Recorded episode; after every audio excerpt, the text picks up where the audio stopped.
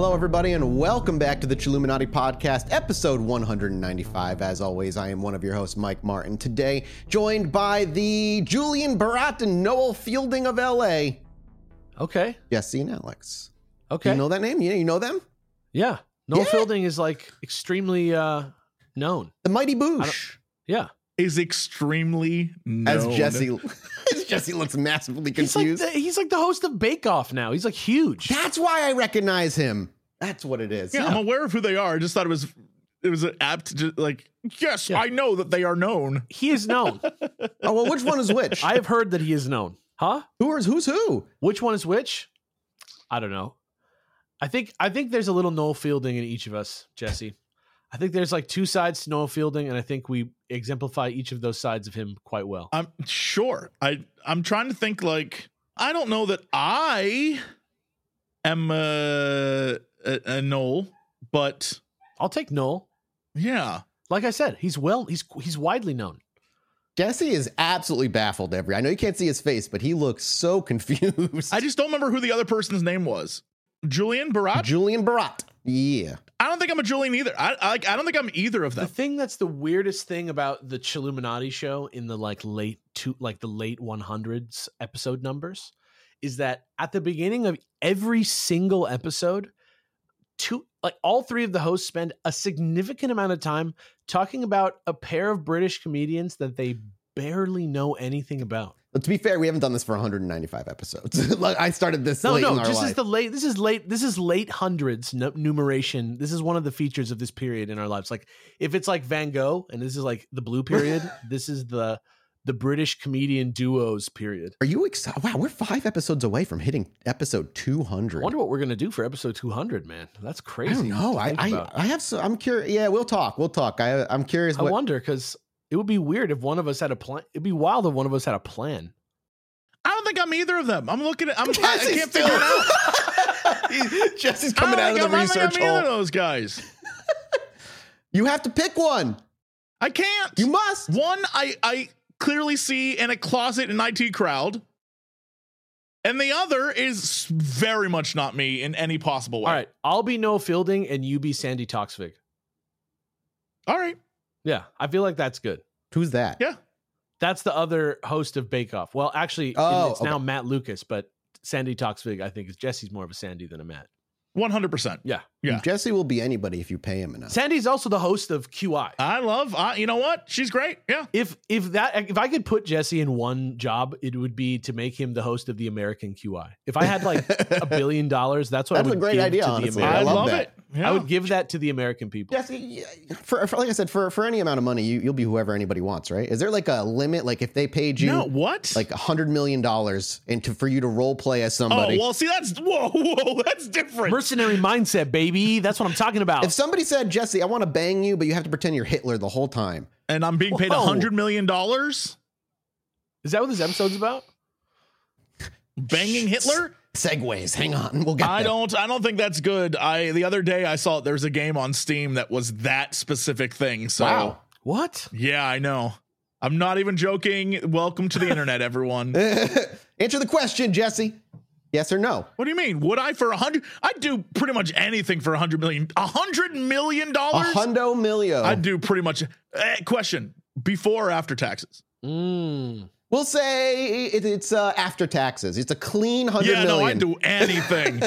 oh, I I would. Any if there's any like rich princes out there that need me to do something, Where can they give us that money, actually, Alex? I think that if you wanted to do something similar to that, I think maybe not quite that. Let's say that. Let's put that out there. If you want to do something that's not quite like what Mathis said, Yeah, not quite that. but similar to it, you can head over Mm. to patreon.com slash Chilluminati where no one will ask you to act like Hitler during copulation. However, I love you that. will get I don't even know what that means. wow, Like, would you you read a word. speech? What like what would you? I don't know. I don't know. Just don't be know, like you just shout a lot while you're like with every thrust. Yeah. Would you want me to paint? I don't speak German. First of all, like I don't speak a lick. I don't speak a lick of German. I don't know shit. I like I could the illusion immediately falls apart when I'm like, how does he act? no, being it means at the end of copulation, you put a shotgun in your mouth and you pull the trigger. Oh, I, I don't think it was a shotgun, but oh, you know. Did he not? Was it not a shotgun? I don't, know. think so. I don't, what- think No. Hitler pulled out his shoddy. I feel. I don't know. I thought he did. Hang on. It's time to Google. What did Hitler shoot himself with? Ava, get me my shotgun. Uh, shooting uh, by. Oh, what a bitch. There's no way he had a shotgun down he there. swallowed suicyanide first and then shot himself in the head with, I'm, ass- I'm, I'm assuming, a pistol. well, there we go. How did we Here's get here's here? one thing you can. What is Here's one thing you know. I want you all to know about th- all three hosts of the Chilluminati podcast. We think Adolf Hitler sucks. All right, guys, do you smell that? Is it burning toast? Dude, I don't know what's going on right now. What's that smell? Hmm, hmm. Are you Is it okay? smell of- Do you know? No, not true crime. Mm, but cooking human flesh. He's gone. Did he die? Bro, did he die? Mathis just What just froze, happened? Dude, he's gone. It feels like we're in like a like a psychedelic like dream nightmare right now. I don't know what happened to Mathis. He's That gone. The man dude. said, "Do you smell burning toast?" and then vanished. Hello? Hello? Hi, Uh, we're still live. We've Yeah, had we're we've still been, recording, I guess. We have been fully connected this whole time. Oh no my loss god! to our signal at all, and we just watched you go into the shadow realm just now. I think somebody from our future found out that we started talking about Hitler on the podcast and jumped in to stop things from getting any further than they had gone. Uh, oh, what man. the fuck just happened? I, I, you know what, Dean? G- Godspeed, sir. yeah, Godspeed, homie. I don't know what. Dude, do not edit any of that out. That was hilarious. Oh, Wait till wow. the animated version of that comes out. That was crazy. Uh, I was all I was saying is I smelled the smell of cooking human flesh. Do you smell it? Why is that? What are you fucking shit? What are you talking about? Why would you? What is the what is the through line? What is the through line? I'm told it smells and tastes a lot like bacon and pork. Actually, I, I've Why never. are you on this? it's also don't worry, Jesse. It's also the smell of The truth. internet tried to stop you and gave you an out. it gave you an out, Mathis. You could have walked away. We didn't have to come back here. We didn't have to talk about this. Rule one of improv: commit to the bit. You don't stop. You just keep oh going. Oh my god, that's true. You I don't, I don't think that's true. Because the smell of human flesh is also the smell you of don't have to keep talking about it. true crime. It's the smell of true crime as well. Oh, we're here. Hey, We're here. The obvious, And- the obvious segue has been revealed. Thank you. We had to get there. Uh, mostly Mathis we're is doing some you know, more truth. I've been excited for this. For sure. I've been excited for this for a while, but I if, if I keep thinking about aliens, I'm gonna jump off of a bridge. Dude, I- it's dude, been I've been watching Mathis unravel in the chat. It's not. It's not good. I don't. Don't ask it's him. getting worse. Don't I ask him about the photos. Don't ask Yeah, him. don't. God damn it, Jeremy Corbell.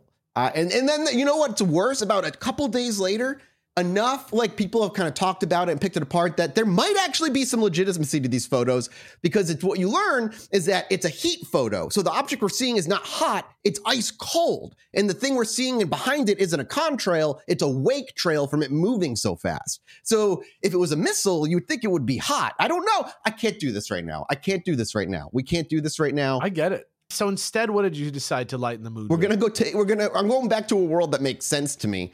1800s America uh, and the world of true crime. You know, I but can get comfy 1800s. America. So you know it's gonna be fun, dude. This is another story filled with great names, weird situations, and moments that you're like, this is this can't be real. Um. So be, before we actually begin, like this podcast so far. Actually, uh, you know what? You're right. You're right.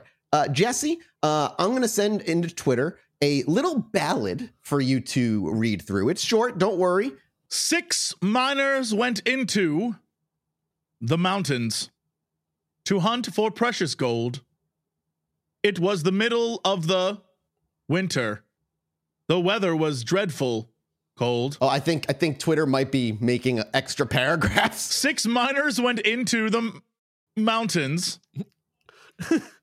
the had nor food nor shack. Six miners went into the mountains, but only one came back. What you just read, Jesse, is known as the Ballad of Alfred Packer, written in the ni- sometime in the 19th century. We don't have an exact date for it. Oh My, I know this story. Not to be confused with the song "The Ballad of Alfred Packer" by Philip Ochs in 1964. Are you familiar with that tune? Uh, no. I'm not familiar with the Let two. me give you boys a sample. Let me give you a little sample of what this is like. Hang on, hang on. okay. Can't wait to hear this. This is the Ballad of Alfred Packer, Nice intro so far. guide in the Old West.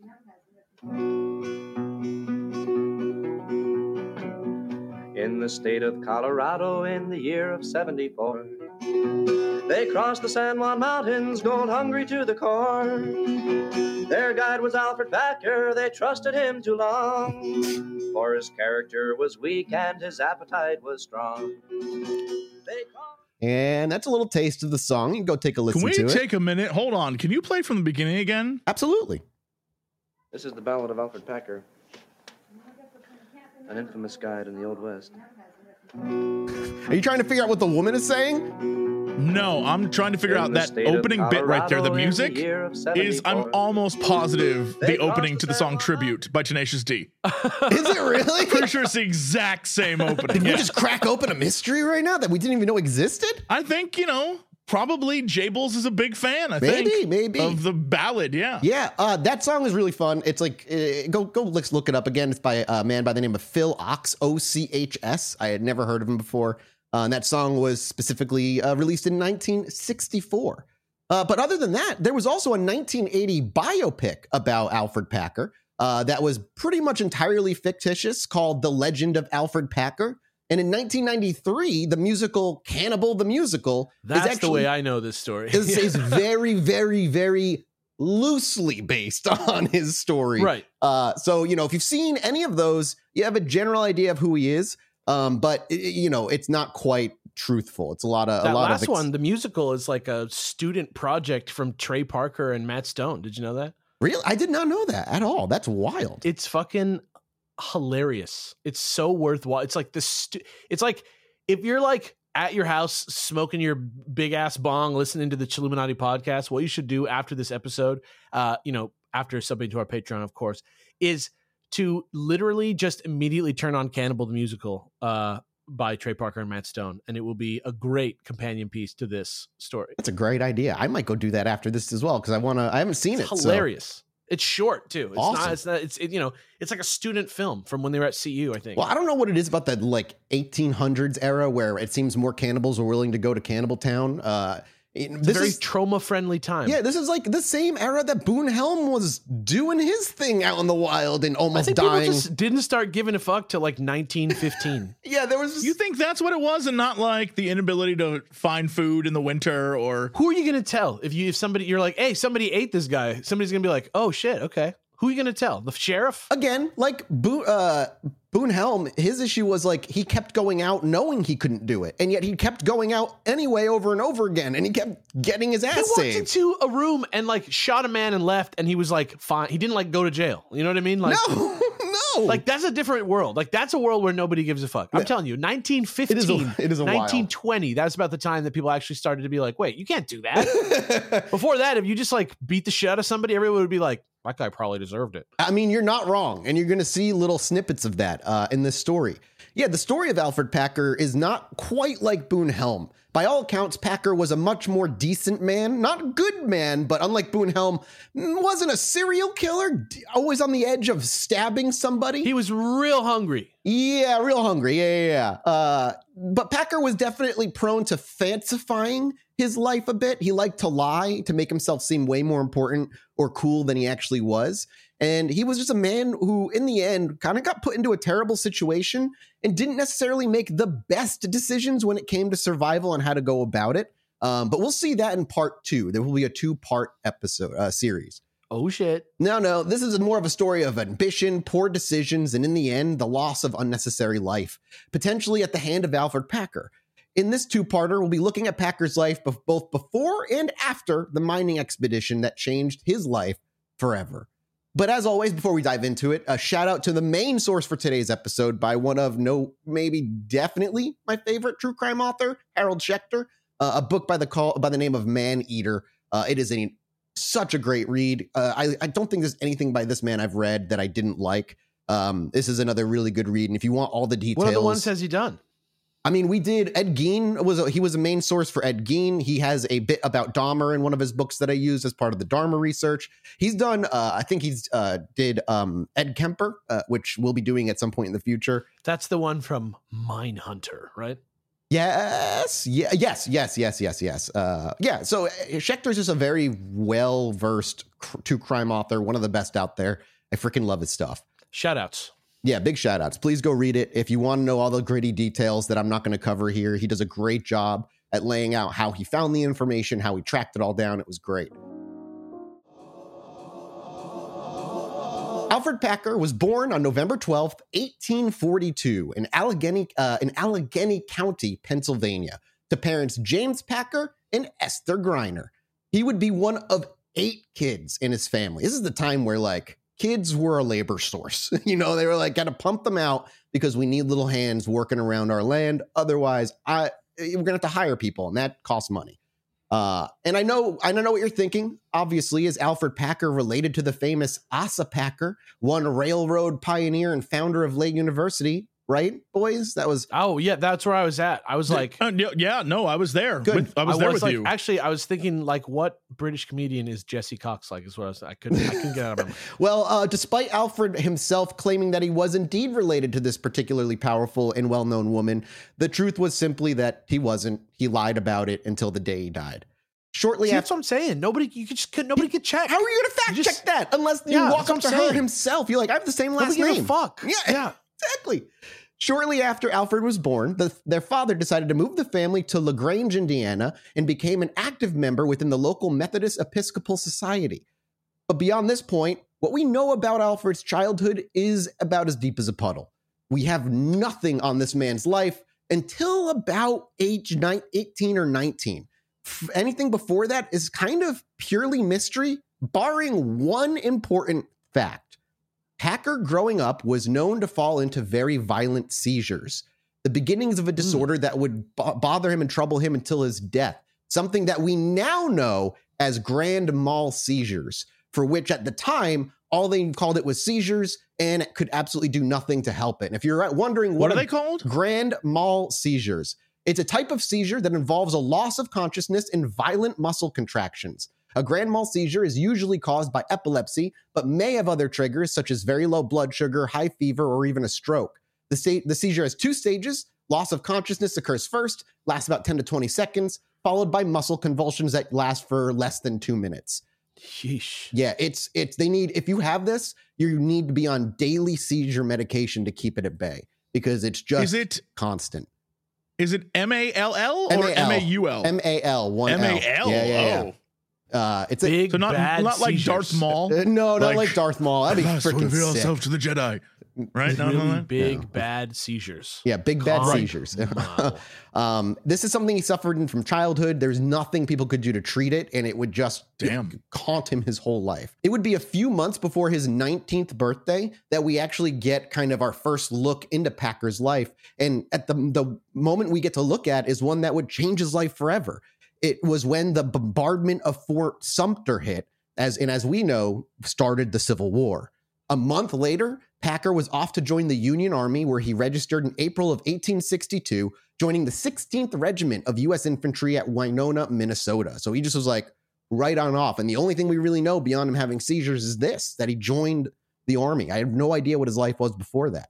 We only know what he looked like at this time because he actually joined the Army and due to his enlistment form physical description. At this time, at 19, Alfred, or just about 19 rather, Alfred was five foot eight with fair complexion, blue eyes, and hair that more than more than one pers- person described as coal black. So he had like very dark hair. Yeah. When he was shipped off to Ohio for training after, after arriving, he quickly and proudly adorned his right arm with a tattoo that displayed his name, rank, and regiment. So he was just immediately super excited to join, got it tattooed. Kind of wild to put your rank on your tattoo, right? Yeah, it said a 16th regiment, all that stuff. Um, but there was one one small issue uh, with the tattoo. Um, Alfred wasn't a learned man, and his name spell is spelt wrong. Instead of saying Alfred Packer, it said Alferd Packer. He switched the E and the R in his name. So it, uh, Alfred Nobody Packer was like, "You was for- sure, dude?" no, nobody. Probably because none of them could read.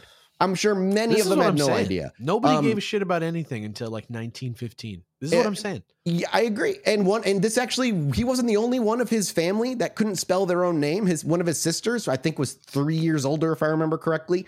Uh, Melissa spelt her name consistently Melissa with an A instead of an E. Uh, and it just again lack of education. Uh, It, it points to that he obviously didn't go to school as a kid. He was a manual labor guy on the land that they moved into.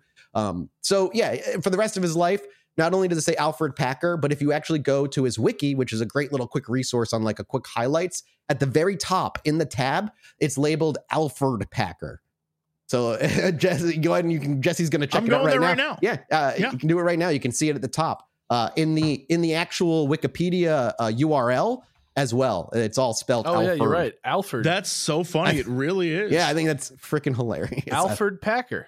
Yeah, it's it's like one of the weird running jokes that sticks with this man. Don't read the wiki. Don't spoil yourself on the story. I'm not gonna. All right. Uh, Wow, eventually, he- I didn't expect how much he was going to look like Rasputin. it's just the time period, man. Life sucked out there. Uh, It's just you, you Yeah. could be 20 and look like you were 60. Uh, it's wild. But eventually, we do know that Alfred at some point learned to spell his name because later forms in his life indicated that because he spe- he began spelling his name correctly in other forms. Mm. Um, his stint in the army, while he did sign up for three years, ended very quickly and kind of sadly. Uh, just after Christmas in 19, uh, rather 1862, just eight months after signing up, Packer received a disability discharge at Fort Ontario for quote incapable for being incapable of performing necessary duties uh, because of epilepsy. At Oh, the shit. bottom of at the bottom of the form was a place for the doctor to write how often these uh, events happened, and it simply said quote all the time. He was having Damn. seizures constantly. But as the paper trail leads us, he didn't give up on the army quite yet. After getting discharged, he wandered westward, where in Air- uh, Iowa, he enlisted for the Union cavalry. And because we're living in an era where people can't talk to each other, they had no idea that this man Why was would discharged. you even ever get on a fucking horse if you have these? I was thinking the same thing. Dude, there's gonna be a lot of questions you're gonna ask about this man that point to him maybe not being the most intelligent It's like dude a in the seven world. foot fall for your head. You know what I mean? Yeah, He sounds a lot like uh, John Locke from Lost, where he's like, "Don't tell me what I can't do." Yeah. Yeah, the- even though it's like, bro, you shouldn't do that. yeah, it's got that. It's very much that. And It's you're like gonna that see scene- So many examples of him being stubborn as fuck to his own detriment. It's like that scene Uh. from Lost where Locke smiles at the camera with the orange, but it's like a fucking human heart or some shit in his mouth. I have never seen the show, but I oh, hear what a it's great character! no context. No context So- needed. He wandered off to Iowa, joined the cavalry, and we know during this time with the cavalry, he wound up in Tennessee on duty to defend Nashville because of a note written by the regimental scribe docking Packer $2.50 from his pay, which is a little more than $50 in today money, for quote, plundering citizens of Nashville. Well, Whoa. whatever. That's like one value meal at McDonald's these days. Yeah, yeah, yeah, these days. Yeah, the dude was uh guarding Nashville and also robbing the citizens of Nashville at the same time. He, they were like, "All right, give us fifty bucks. Now stop all that robbing you're doing. yeah, they didn't kick him out of the he, he stayed in the cavalry after that. They didn't clean kick him up. out. Stop that robbing. Yeah, that's it. You can stay, but don't rob anymore." Pretty much. That's exactly what happened.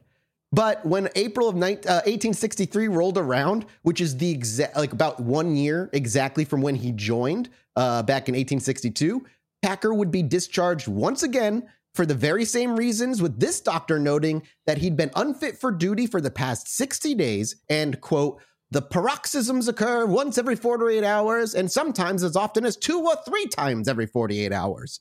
To give you an idea of how often Packer was having these seizures, he was plagued by these seizures. And it's uh yeah, it, got him kicked out of the army again. I don't know what he was expecting. He lasted way less time in the cavalry. I don't know if they were like he was gonna have to have a seizure on, on a horse at some point, and that would have been a disaster. I feel like it had to happen day one. You would think that would happen in day one. You would you would hope it would happen in day one. It did not happen in day one. The years following his dismissal found Packer drifting even further and further west. We know he worked various jobs uh, to make some money just to keep him going. Like he was a trap, a trapper, a teamster, and a hunter slash wilderness guide um, for people, which is I can't imagine went well. Eventually, his drifting landed him where it landed a lot of veterans of the Civil War out in Colorado, where the gold and silver mines beckoned anyone willing to gamble their entire lives moving there at potential riches beyond their wildest imaginations. It was that that time, you know, it was just like mines were constantly being discovered and taken from the native people, and it was just uh, a lot of people saw easy money, so everybody fucking made it there. We also know at some point during this time that he lost two of his fingers in a mining accident, uh, landing him a job that was known as a jackwhacker. Boys, before I tell you what a jackwhacker is, uh, what do you think a jackwhacker is? A man with two fingers can be a jackwhacker. So if you have a jack and you're jacking, Uh huh. um, then I imagine someone has to undo the jack. Mm. Is that it? I don't even know what you're talking about. So no, a jack whacker. You need two fingers to do this. you don't need two fingers, but somebody w- missing two fingers can still do it. They can still do it. I don't know. No clue. Can somebody with one finger do it? I would say yeah. I would say they could. Can somebody with no hands do it? Mm, that might be difficult. You would need your okay, hands. a jack whacker is somebody who you pay to jack you off. Uh, yeah, you get that two finger crab grip, dude. Yeah, we love to hear it. Uh, no, it's way more boring than both of those. All he got to do was lead long strings of pack mules filled with supplies for the miners who were actually doing the mining. That's all. Sick. He became just a, a boring labor guy. And of course, during all of this, the seizures did not stop at all.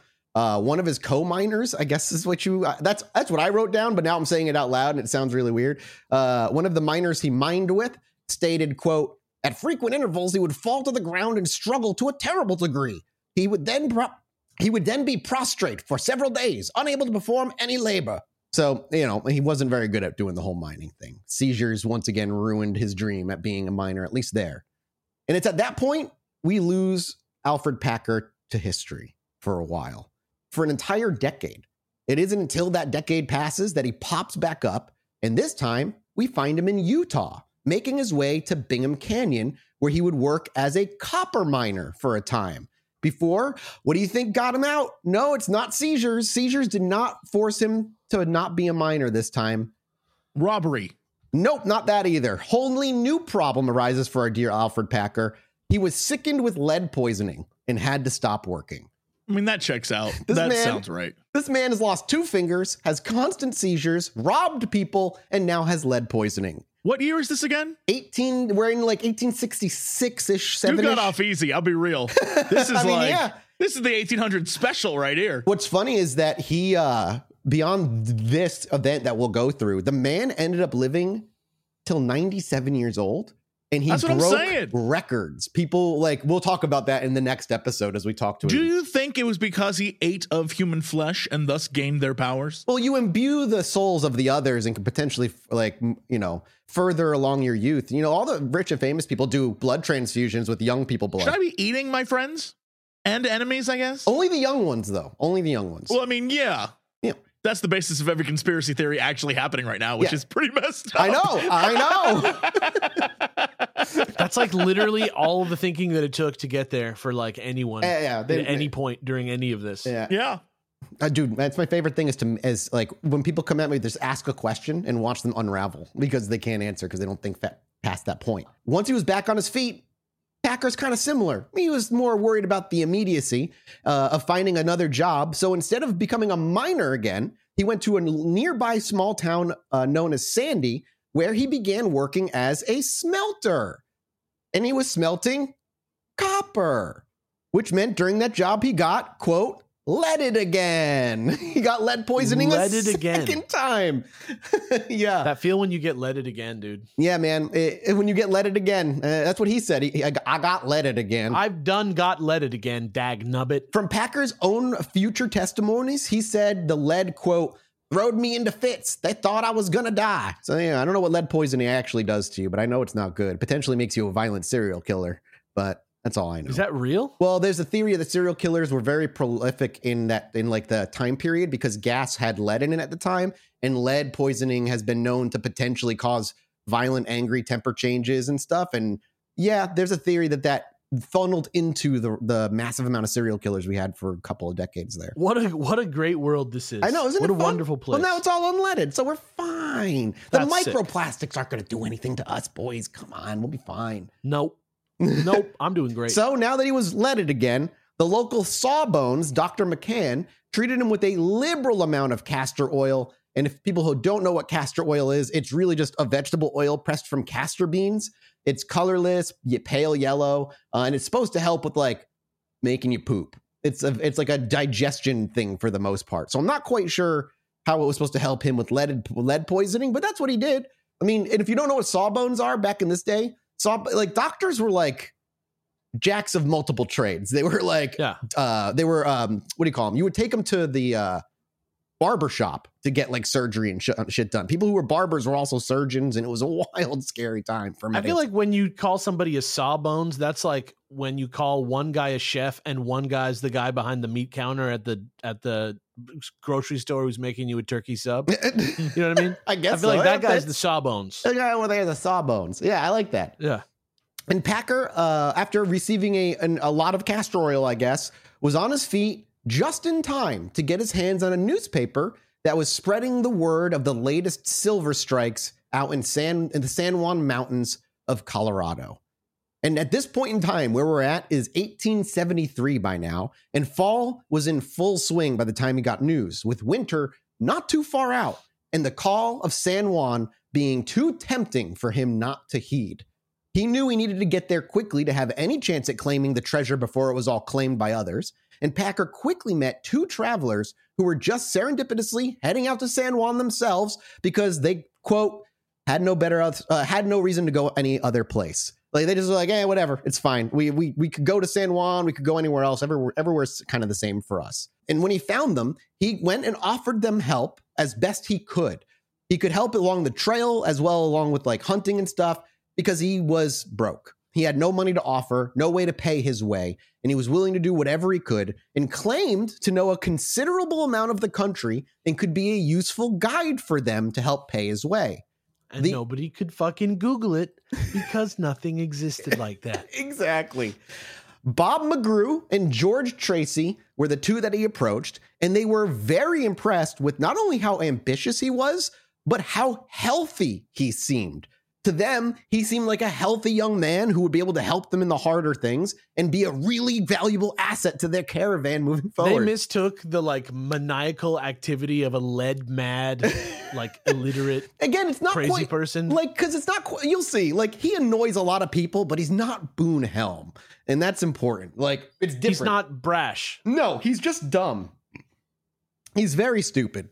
That's really the big problem. There you go. So, s- since they were impressed, they decided that's fine. They'll take him along, and they paid his $50 grub stake.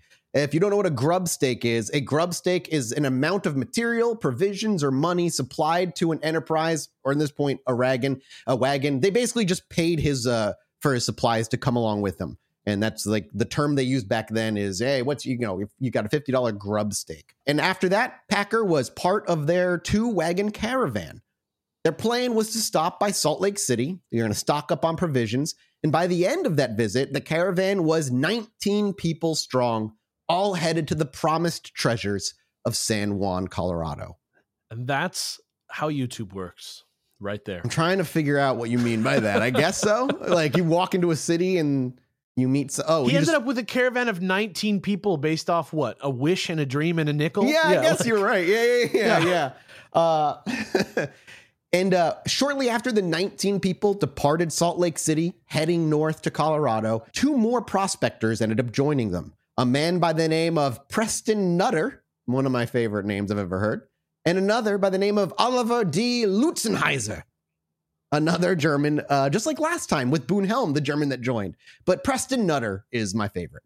Uh, Nutter was openly concerned about their provisions being too low at the start when they joined, but Alferd Packer reassured them that, quote, he knowed all the country and reassured them that they'd get to their destination, which was about 400 miles away in 20 days' time, no problem. He was going to take them 400 miles, 21 people, in 20 days. Not no problem. And everybody fucking believed him. 400 miles, huh? Everybody was like, this guy knows what he's talking about. He said he knows. Before 1915, you couldn't do a simple division problem. I swear to God. When, well, if somebody says they knowed all the country, then I guess you just have to take them at their goddamn word. 400 miles in 20 days. Yeah, man. No problem. It, it not, not an issue at all.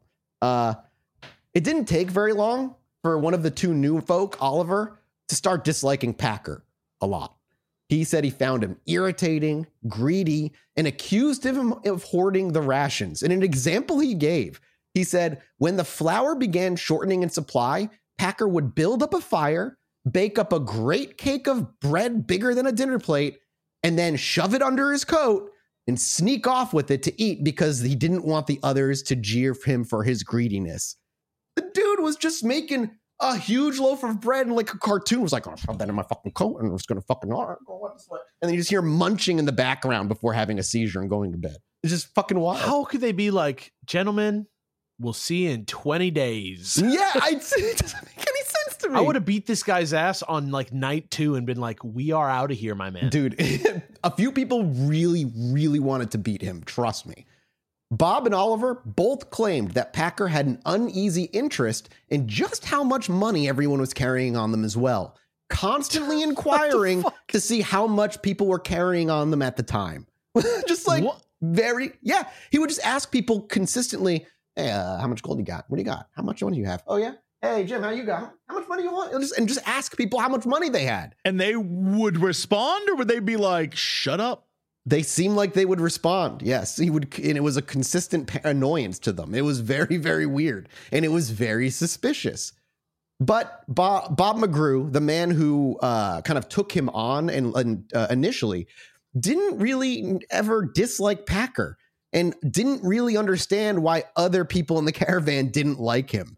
He had a soft spot for Packer, but he also was aware at this point, as was everybody, of Packer's epilepsy and he truly i think kind of had a you know like was empathetic for that reason and felt very much bad for him. For mcgrew the discovery came one night early on when they camped around the fire and packer suddenly said they said had a wild look in his eyes as he stared on. Before shortly after falling over partly into the campfire while convulsing so hard that he knocked a coffee pot over where the water splashed onto the hot coals causing a steam that then scalded and burned in a freckled pattern all over his face and eyes. Holy shit. That- and that why is did this guy say? Why did this guy decide that the the job he should have is to lead people into the wilderness? this was before the other two jo- this is before the other two joined him, so he had plenty of time to be like, "You got to go back, man." Salt Lake City's like that way. like what? Yeah, like okay, oh, no, yeah. You know what? Yeah, no shade for being an epileptic person, like having epilepsy. Just if you've got it, and there's not a pill you can take every day. I, you, maybe don't be a It's not my- wildlife guide in the 1870s. Don't It's tell first- him what he it's- it's can not and can't first- do, bro. you're right. Yeah, you can't You're stop him. He's fine. Damn it. He's gonna put Uh, that I just- flesh I- between his mouth like an orange and smile at you. I don't want to. I don't want to take. I don't want to. I don't want to tell him. I just want to advise. I just want to have had least said my piece before he leaves, man. It Like, feels how? it- like that scene in my mind is like a, from a cartoon it just falls in, knocks the pot, water splat, like the just acme chain of events. It's insane. He starts to catch on fire. yes, he, he fell Like, that's partly ins- into the campfire, like himself, and then convulsed in the fire, Even if he's taking these people out here just to rob them, which, he, which it not. seems like maybe. Well, just based on him being like, how oh, much from money you their perspective, absolutely. Yeah, how much money you got? How much money you got? Yeah, yeah. And then this dude like falls into the fire and like almost dies, like right out the gate. yeah. And they were like, "No, this guy's cool. I like this. No, Yes. we should do this." well. McGrew Yeah, was. no, we should do this. um, one of the early caravan members from that incident yelled at McGrew saying, You're the man who invited him in. You fucking take care of him. And they wouldn't let him sleep in any of the other wagons. He had to sleep with McGrew from that moment on, which was right early, early on. So they did not want him there. It was McGrew who was in charge of the caravan that just decided to. What did he like, "You know have on this guy? What did he have? I on know, right? I, I don't know, man. I, I you'll see why I think he has like such a tender heart for him here in a second. Because after Parker had kind of come to and was taken care of, Packer told McGrew that what just happened was the first time anything like that had ever happened to him. And then from that point on, they happened regularly. And he uh, claimed to McGrew this was a new thing. He had never suffered seizures before. so he just lied about it right immediately. What the fuck? Like, this is what I'm saying. Like, he's not even like, oh, I know it happens. Please try and save my life if I fall No. into the fire and knock scalding hot coffee onto myself. No, he was like, "Oh man, that was I'm that's weird. I've never had that happen before. Ooh, I hope that doesn't happen again." Just has like another one. Holy fuck. It's insane, dude. It's he just lies and lies and lies. But McGrew was like a caring and kind man, and his big old heart remembered that often. Eh, in, when he was talking about it, he would just remember that often in the middle of the night while he was rooming with Packer, Packer would wake up to head outside to go to the bathroom, and then when he would return into the wagon, occasionally would fall into a seizure on the wagon, oftentimes nearly on top of, of McGrew. And every time McGrew got up, picked up and cradled him and kept him safe until the seizures ended. And then he gently put him back to bed. Did he like lose a son to epilepsy? No, I don't know. It's what it feels like. But he was He like, was just like a, like a good guy. a good guy. Yeah. Yeah. If he was a good guy, he would have sent this motherfucker back to town. well, the dude fell into a fire, knocked a coffee pot of scalding water onto himself, and permanently disfigured himself. What's in his best interest? Take him out further, see if he see if he ends up being a good guy. if you take him back to town, he's just gonna end up going someplace else, and you won't be there to help him next time. 400 miles in 20 days. It's worth it, guys. That hero complex, the savior complex took over for him. He had to he had to help a wounded animal in his mind. Just wild. Throughout the journey, it eventually was also discovered by the others in the wagon crew that Packer had spent nine days in a county jail in Salt Lake City before. And we don't know if it's true for the reason, but the reason that Packer gave him was because he was found with a prostitute. And so he was put in It jail for nine Salt days. Lake City. it I is mean, Salt that Lake checks City. out. Exactly. See, that's why I'm like, I- I can I see that. Um, but this Found only with a drawing of a prostitute in uh, Salt Lake City. oh, what now? Uh, this uh, this little piece of information only hardened Oliver's distaste for Parker at this point, saying that it showed that uh, not Parker Packer, saying that it showed that Packer had very little character and was not trustworthy. It just kind of added to the whole like, I don't trust this man. He too sus. But they were stuck with each other at this point, mm, at least for now. And while Packer promised 20 days, how long do you think they were in the wilderness for, gentlemen? 40 days, 40 nights. Okay. Yeah, I don't know. Five days? No, no. He promised them 20. They were in the wilderness. Oh, they stayed. They continued. They followed this through Oh, to the yeah. end. It got to the point of no return for them. There was no going back after a little while. By the time they realized he might not know what he's doing, they were committed. They were about to start leaving They the were camp. fucked. They were about to pack up after he fell into the fire and poured scalding hot coffee onto himself, and then they all went home safe and nobody got eaten by him, right? That's what happened? Yep. How long do you think they were in the wilderness for, Alex? Fucking three months. Bang on. 90 days, three months. They were lost in the wilderness before they would find any sort of safety from the wilderness itself. And it was only through the kindness, by the way, of them paying uh, Native Americans that they bumped into to guide them further along their journey because they were entirely lost. So the only reason they made it as far as they did was because of the kindness of uh, the Native Americans and willing to to help these people. But they also noted uh, that they they would only take them so far, often stopping short because they would say that the tribe that was further on was hostile with their tribe, and they wouldn't cross the boundaries because it might start a war. Uh, and this is when they actually found a bit of safety during one of these moments where their guides had stopped and they went on anyway, even though they were warned not to go on because the uh, Native Americans in this part were very hostile toward, uh, you know, uh, settlers. Um, and uh, but they did they moved on anyway. And on January 25th of 1874, while the men were famished near starvation uh, and dying was kind of within view for them, they began debating if they need to kill the horses at this point for food because if they didn't, they may Fuck. die anyway before they get anywhere. But before a decision could be made, the group found themselves very quickly surrounded by the local Ute Nation, quote, whooping and yelling, all wearing war gear array. They were scared for their lives, but one of the wagon members, by the name of Frenchie, spoke Spanish and was able to communicate with the It's tribe. ironic. I know, right? Uh, he was able to speak with the leader by the name of Ouray, and he explained to them that they had no intentions of settling in the area and were just transient fortune hunters trying to move on to the gold mines further north. Hey, me too. Isn't that the life story of everyone? Move on. To the gold mines further north. Oddly enough, Ouray took found this as enough that they that they weren't clearly trying to settle. He saw how famished and weak they were and saw no threat, but also knew that sending them further would be their deaths.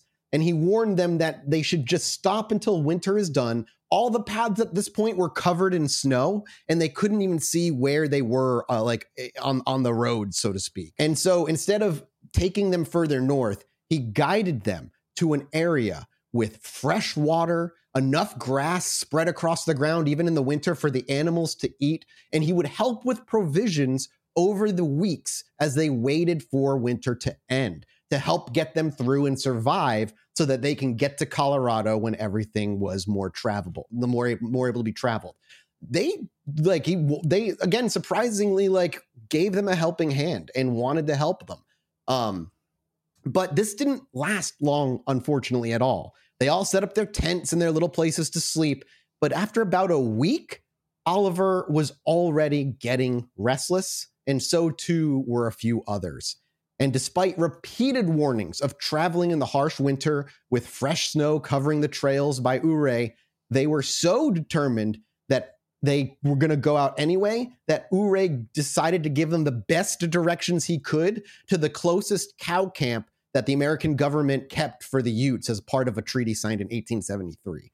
Uh, that was about 60 miles from where they were and uh, so he, he basically kind of drew out in the like the snow and stuff and in the dirt where's the best way to go jesse you look like you have a question I'm trying to think of how many miles a person would normally. I know, like, if you're in the army and how much like a normal march would be, but if you're just like traveling, yeah if it's 60 miles away, how many miles normally are you doing a day in the snow? You know what I mean? And are you on? A, and are you on a road, or are you like no they, in the bullshit? they might be on a road to start but very quickly they did not and were not able to keep the road. They just followed a man who can't write his name into the woods who had never been there before. yeah. And while it's not part of the script i'll quickly like well let me go to this part first is that uh, again he convinced Ouray just to give him directions to the closest area that would be with with uh settlers. And so he oliver and a few others packed up and left heading in the direction that they were told. And packer wanted to go with them so he quickly packed his things as well and began to follow right behind them but they didn't get very far before oliver turned around drew his six shooter pointed it at Packer and said if he saw him past that point in the mountain up ahead, there'd be trouble and he should go back now. It stopped Packer dead in his tracks and Packer went back to the camp. Yeah, he had no interest and he hated Packer, just hated Alferd Packer. And he went I back. would have been this guy. Yeah, This he, he would- Yeah. uh, Packer was like, you know what, you know what, you're right. Uh, I'm gonna, I'm gonna head back. That crew did eventually come across the closest cow camp, but it was only uh, Oliver that made it to the cow camp, and he led them back where the others were trapped around a dying fire, all skin and bones, barely able to, uh, barely surviving with what they, uh, with what they had. Um, so they only made it because one person had enough energy to get the rest of the way and got to that cow camp. Uh, so they did survive, but only just goddamn barely. Uh, Holy shit! Like God damn! I can't believe this is like what it was to like travel at one point. yeah, it's a nightmare. It sounds like a fucking nightmare. I would, Like some parts of society are like fully there, and you, know, what it I mean? too. Like you know, in Yeah. this time period, that making this journey is life endangering, very life endangering. But the promise of a better life, especially compared to living where, like, you know, in a developing like colony area, it's like it's too much for people because it's just in a lot of ways it's kind of propaganda y, obviously, because they're trying to draw people there to settle in. But by the time most like normal folk got there who didn't have the means to go right away, all the good claims were long gone. Right. I mean, we saw that in the Boone Helm story when he arrived. People just like didn't hear a fucking word back from the fucking area. yeah. They just and they like just thought it was still good. Yeah. Yeah, exactly. Like there's no way to know a lot of the time. And people, I mean, the uh what uh shit, the people who did this Donner party, uh same idea of like deciding to go during the winter, even though they were told not to. And no wonder they all went into cannibalism, which is, we'll definitely talk about the Donner party uh, eventually. But Packer, when he finally got back, was still very restless and wanted to leave as well. He was anxious to get there. And so were and so were a few others amongst his camp willing to go with him. And so one week after the first group of people left this little encampment, the second week of February, to give you an idea of how in the middle of winter they are right now, they're in the second week of February. Packer and five others packed up their things and planned on following the trail the previous party had left. Again, it's been a week. The trail is not really even there anymore. Like they they waited so much longer, but that was the plan. the five other people that went with him were Israel Swan, George California Noon, Frank Reddy Miller. yeah. yeah, yeah, yeah. I knew that one. I love these names. Yeah, California and uh Frank- California. Hey, California. That was his nickname because that's where he came from. So like that was the nickname they gave him actually. Same. This yeah. That I'm might be the from only dude they'd ever seen from California, if you think about it. Also probably true. probably Yeah. true. Where was Uh, Frenchie f- from? I don't know where Frenchie South was Texas. Yeah. from. South, yeah, probably. Then there was Frank Reddy Miller, Shannon Wilson Bell, James Humphrey, all being led by none other than Alferd Packer. They all left the camp not long afterward, and it wouldn't be until April that any of this party was seen again. So from February till April, they vanished. Nobody knows how where they went. They got lost. It wasn't until the early hours of April 16th, 1874, that was, quote, like a spring morning. Alonzo Hartman, one of the Los Pinos Indian Agency employees, was out gathering firewood. While he was out gathering the wood, he noticed, quote, I noticed a man coming down the little creek walking leisurely on the ice. This man carried a Winchester rifle in one hand and a coffee pot in the other. That, as it turned out, had live coals in it to start a fire. Of course, this was none other than Alferd Packer, who now sported a long, scraggly beard and long, unkempt black hair. He quickly took Packer to his bunkhouse where the other members of the agency got him food, comfort, and began to ask what happened. But each one of the agency members has a different memory of what this man looked like. Others, one man said that he looked like he was well fed with wide eyes. Another man said he looked like he was on the border of starving to death. Another man looked like said he looked relatively normal, but his eyes were hollow and dark. So we have a mixed account of what he even looked like coming out of the woods, varying different reports. Um, and I wonder how much of it is influenced by what they ended up learning, what went down. Like the guy who said he was well fed, you know, he's saying this after he already knows what he did, what Packer did, how he ended up living, and the cannibalism that Yeah, ended he's talking from hindsight. Yeah. Yeah, so I don't know. I don't know. I don't know what's the real answer, and unfortunately, we just don't. We won't know. But the story that Packer gave when he was asked what happened was a very, very simple one. He said that he was with five other men before he himself became snowblind and footsore. So the other members of the, his group left him at camp while heading to find a settlement, but then they never returned. So he decided, after he felt good enough, to get up and try and wander to safety, looking for the people that he had lost and hopefully finding somebody to take them in. And the man who first saw him out there in the near the creek and brought him to the bunkhouse, Alonzo Hartman, this man is a direct descendant on his mother's side of Daniel Boone. Whoa.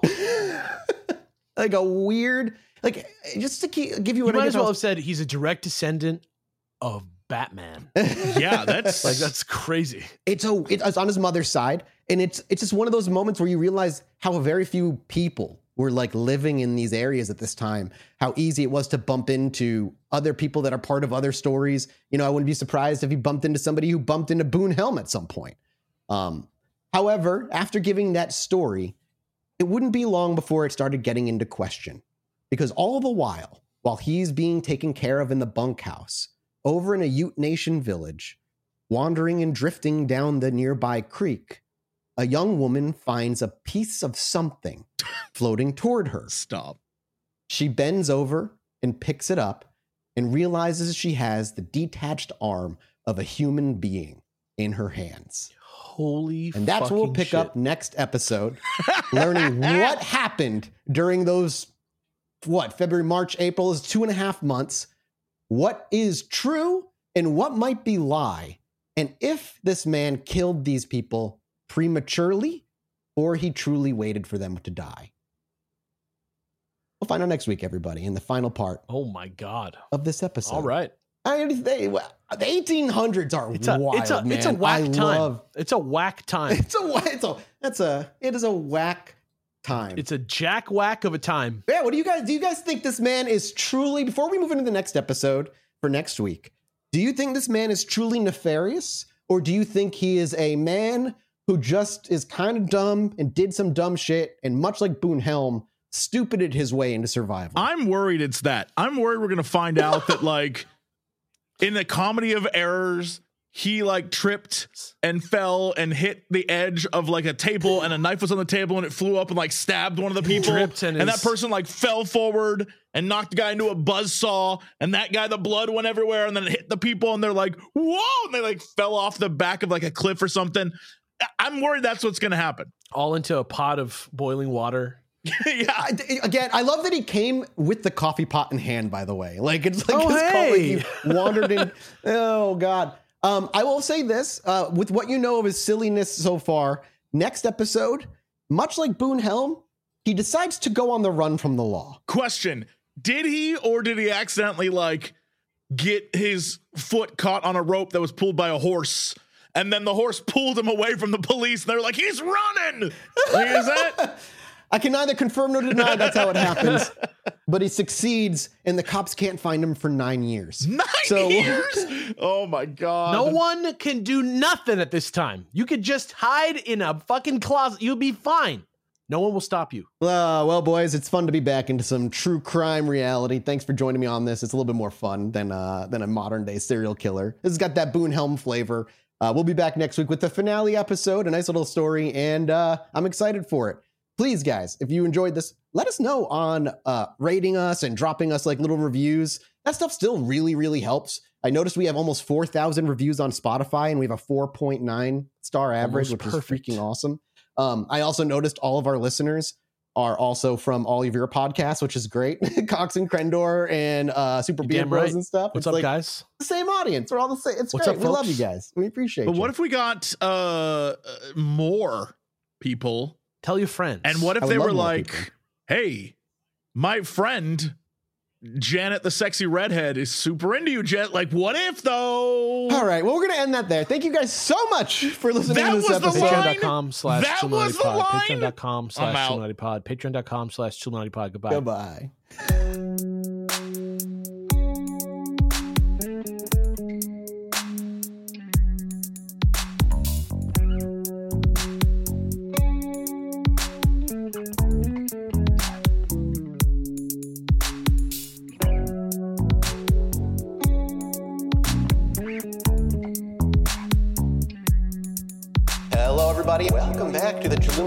Podcast. As always, I'm one of your hosts, Mike Martin, joined by the. I don't know who they are. There's two. What? Terence Hill and Bud Spencer. No. Neo and Trinity. No. I don't understand, and I probably never will. Let me just tell you right now that there's two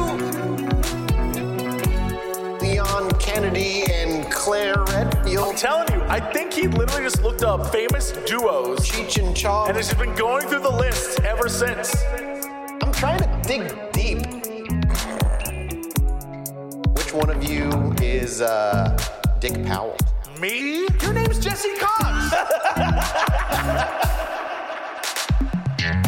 I want to Illuminati. I want my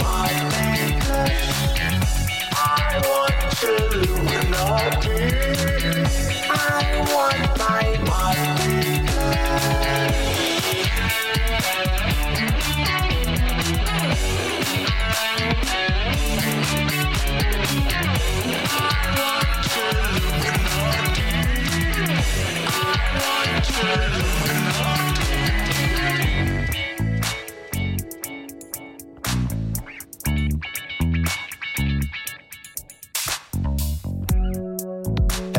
everybody. Welcome back to the Chilluminati podcast. As always, I'm one of your hosts, Mike Martin, joined by Alex and Jesse.